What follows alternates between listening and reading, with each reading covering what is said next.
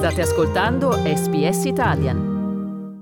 Ti piace la cucina italiana? There's a new bilingual podcast on SBS Italian with six episodes that are available both in Italian and in English. Six intriguing Italian dishes are explored in both languages. Same topic, but different voices, different stories. An excellent opportunity to test your language skills and explore the ugly side of Italian food. Scarafoni in Cucina, The Ugly Ducklings of Italian Cuisine, is the brand new podcast brought to you by SBS Italian. Listen now wherever you get your podcasts.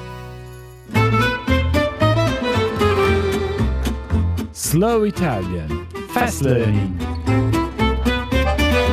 L'identità di un corpo riaffiorato da una nave da guerra australiana della seconda guerra mondiale è stata un mistero fino ad ora. 80 anni dopo l'affondamento della nave, è stato assegnato un nome all'uomo che da tempo era conosciuto come il marinaio ignoto.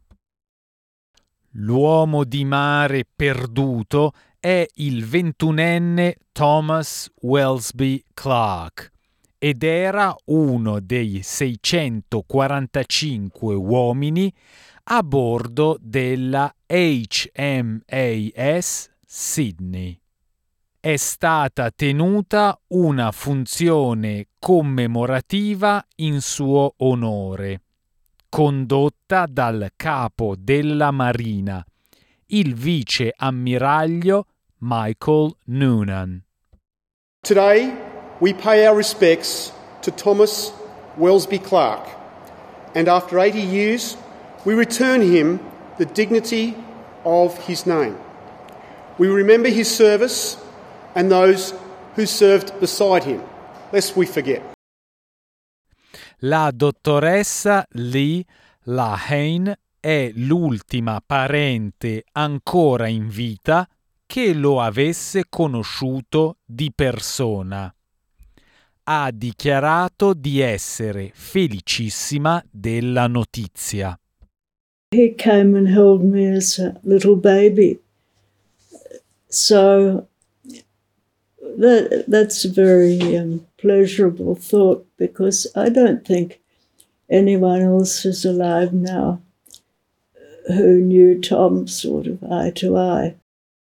Ma come è stato risolto questo mistero?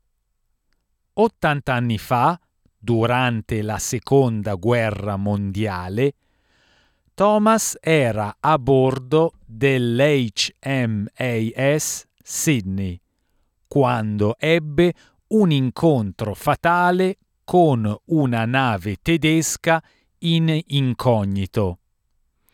Il vice ammiraglio Noonan racconta cosa successe quel giorno. In the fight that followed, both ships were mortally damaged. Sydney sank, with the loss of 165 of her ship's company. When Sydney failed to return, a search found only an inflated RAN life jacket and a single empty life raft known as a Carly float. Tra quei resti c'era il corpo dell'uomo che divenne il marinaio ignoto. Il ministro degli affari dei veterani e il personale della difesa, Andrew G., racconta che ci volle del tempo prima che si scoprisse il corpo. Tom tragically died at sea and his body was found at Christmas Island some three months later. And it's testament to modern science and technology that we have been able to identify Tom after all of these decades. And I think it says a lot about our nation that even after 80 years, we are still working so hard to identify and honour our servicemen and women. Il ricercatore della Royal Australian Navy, Greg Swindon, ha detto che è stata una scoperta del DNA a condurli alla risposta. I ricercatori hanno rivelato che Thomas Welsby Clark era nato a Brisbane nel 1920 e che era stato in servizio nella HMAS Sydney per due mesi prima di morire.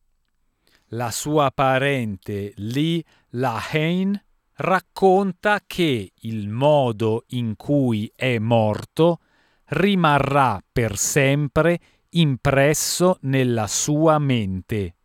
I'll, I'll never erase the memory I have of him in that lifeboat at the scene of the battle still, and then drifting for almost three months, exposed the body, of course, exposed to the elements and the seabirds. So a bit distressing, really. The truth is the main thing, and I'm so grateful for the many, many people, well over a hundred, who helped ascertain the truth. Un tributo permanente al suo sacrificio è stato costruito all'Australian War Memorial.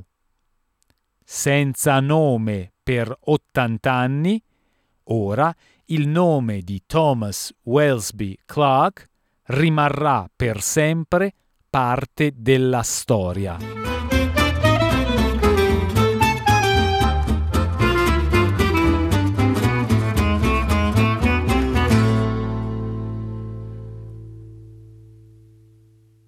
Pizza, lasagne, tiramisù sono piatti conosciuti in tutto il mondo, ma ci sono altre specialità, segreti nascosti che non si trovano su Instagram, bruttini magari, ma adorati da molti in Italia e all'estero. Sono Massimiliano Gugole e in questa serie prodotta dall'emittente pubblica australiana SBS esplorerò le storie di sei piatti affascinanti per un ritratto inedito della cucina italiana. Scarrafoni in cucina, The Ugly Ducklings of Italian Cuisine. Ascolta la serie in italiano e in inglese sulla tua piattaforma per podcast preferita.